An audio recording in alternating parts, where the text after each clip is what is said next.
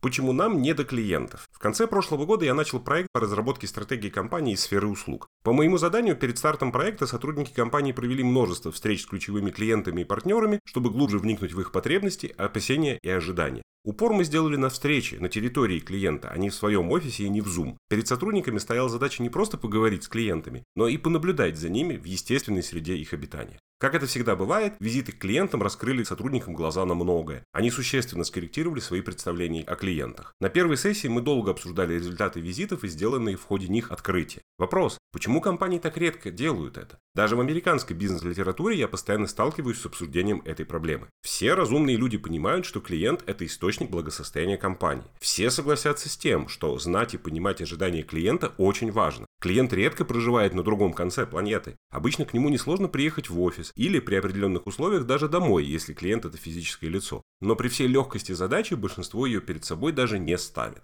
Ответ на этот вопрос, возможно, кроется в эксперименте, который я описывал в посте «Почему мы плохие стратеги». Напомню, испытуемых просили размышлять о себе и о посторонних. При этом активность их префронтальной коры замеряли. Когда люди думали о себе, активность коры резко возрастала, когда о других резко падала. К сожалению, в ходе эксперимента участников не просили думать о друзьях и близких, но посторонние люди нам категорически не интересны. Homo sapiens слишком замкнуты на себе. Наверное, это логично. Человек относится к одному из немногих биологических видов, готовых жертвовать жизнью для других, наши мысли все равно очень замкнуты на себе самих. Такими нас создала эволюция, с точки зрения которой главная задача любого существа – это выжить и размножиться. Людей эволюция наделила даром сложного общения, но если верить числу Донбара, а его идеи ставят под сомнение многие ученые, поддерживать полноценный социальный контакт мы можем от силы со 150 людьми. С этой точки зрения любой из нас – это вселенная с нами самими в центре и небольшой орбитой, на которой на разном расстоянии от центра расположены наши социальные контакты. Сотрудник обычной компании, у которого есть семья и друзья, подлинные и виртуальные, уже полностью заполнил свою социальную сеть, и втиснуть туда еще и клиента ему сложно. Точнее, он об этом даже не думает, с учетом нашего низкого интереса к чужакам. И потому даже если сотрудник работает в отделе продаж и постоянно лично общается с клиентами, он не погружается в их проблемы. Ему не до этого. Это означает, что наивно полагаться на то, что кто-то в компании будет хорошо понимать клиента, если компания не прикладывает для этого осознанных усилий. А это означает, что кто-то в организации на регулярной основе должен встречаться с клиентами, выявлять их потребности и беды и делиться полученной информацией со всеми, кто принимает участие в стратегических решениях. В